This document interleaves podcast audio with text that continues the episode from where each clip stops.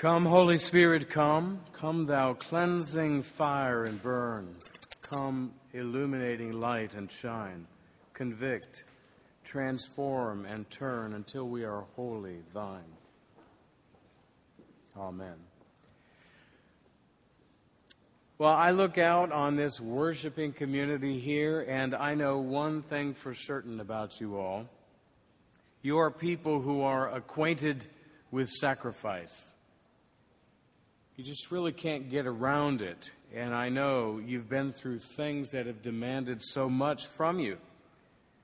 And that is uh, a great part of what I want to talk about today uh, the sacrifice and how it prepares us for receiving from God the grace that He gives due to His sacrifice.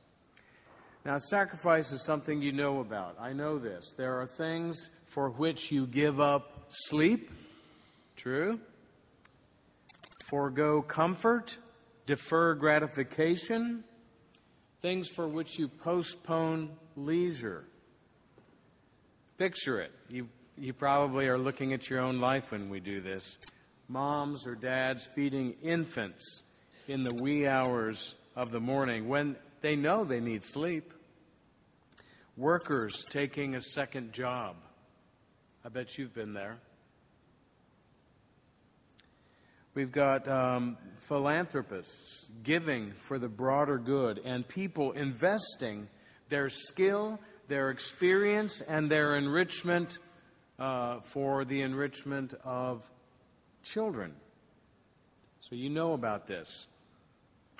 I love this little poem. I'm going to read it quickly. I, I think it's very receivable. It. Uh, well, let's skip that. We, I've got other things to, to go for. The, the poem is beautiful because it talks about a farmer, a farming couple that someone's always passing by on their way to work. And that guy's a hard worker. He's got his toolbox rattling around in the back, but every time he goes past, he uh, waves at the farm couple, and they look up to see who's passing, but they look right back down at their work day in, day out. They just look right back down at their work. And then one day he goes by and his arms out the window and he's cooling himself and he looks up and he sees the couple on the front porch.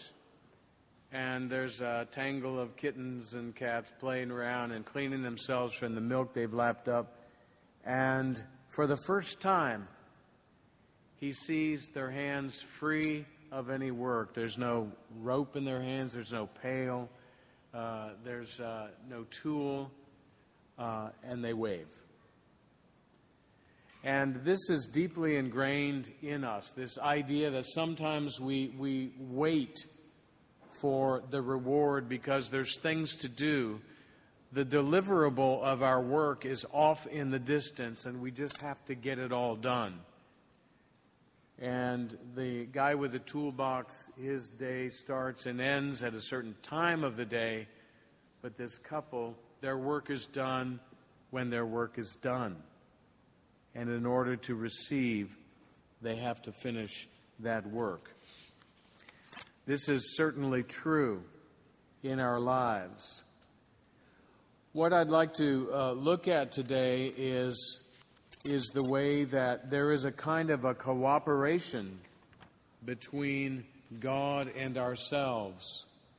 The work that God does through the grace of the Holy Spirit and the work that you and I do as a way of preparing ourselves to be receptive to God's gift and to be thankful and humbled uh, by this life in, in Christ.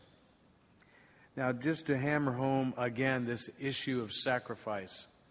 When you're out and about and you see a woman or a man in uniform for military service, think about what it is that stirs inside of you.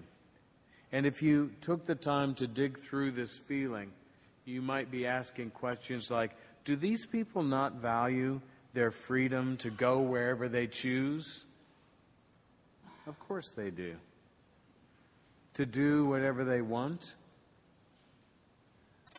would they not love to pursue something that could gain them much higher income? Of course, all these things are true. But what's going on? They are sacrificially spending themselves for the good of others. They're laying down their lives in service for fellow citizens.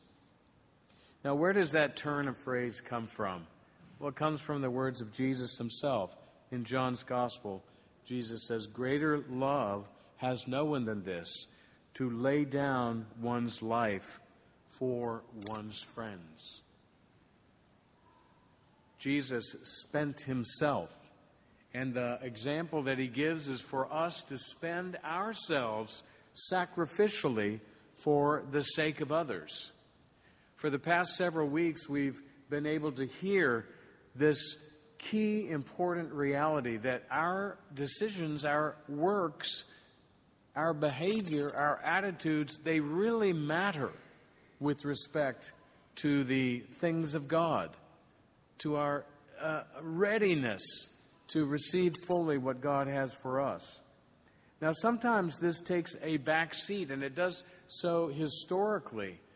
In the early church, there was an early fight about, well, what is it? Is it grace or is it works?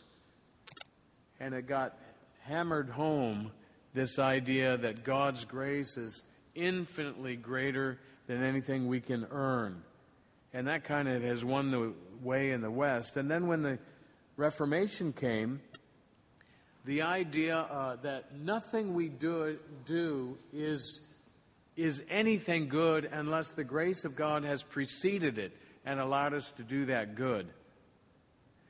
In the older way of thinking about our interplay with God for the sake of salvation, there is a concept in the Greek, it's a very familiar word to us, of synergy. That our work is part of the whole uh, uh, reality. That, of course, Christ's work is the thing that makes it all possible. But that our work is important. We've heard a number of sermons on this topic, and I do want us to fully embrace uh, this concept. You know, when I was a little guy uh, reading in school, they, uh, I remember one of our stories was about the building of the railroad across this country.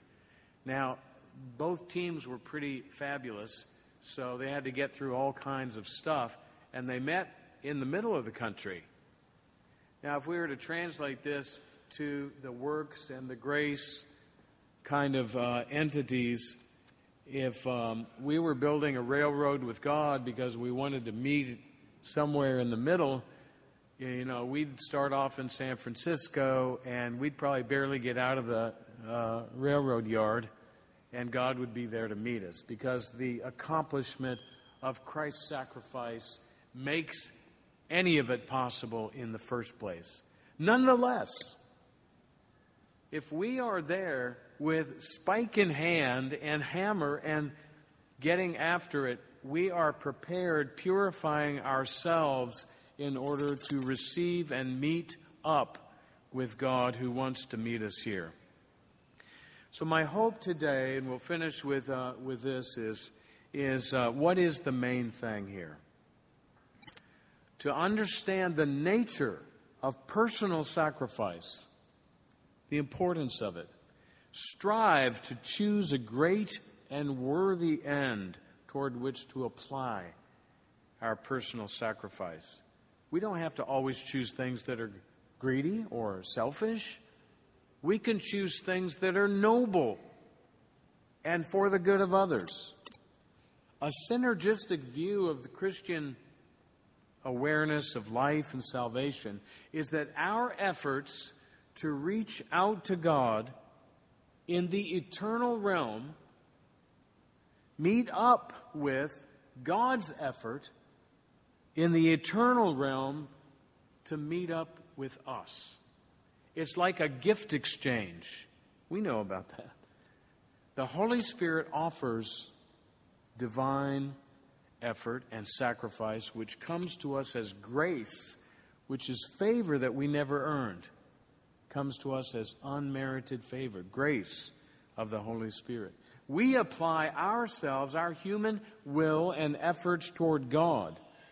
Divine grace of the Holy Spirit and mortal will of the human soul engage in a kind of redemptive dance.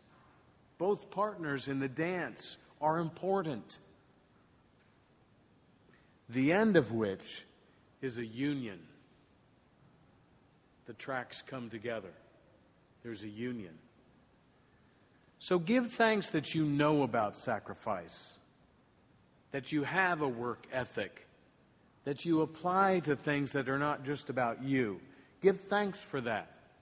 And keep on working, because in doing so, you purify your heart and you make yourself ready to receive that, that infinite kind of benefit to you, which is Christ's work for you. This uh, prayer is the, is the prayer, and I lift it right out of one of Paul's letters. Now, may our Lord Christ Himself and God our Father, who loved us and through grace gave us eternal comfort and good hope, comfort your hearts and strengthen them in every good work and word. Amen.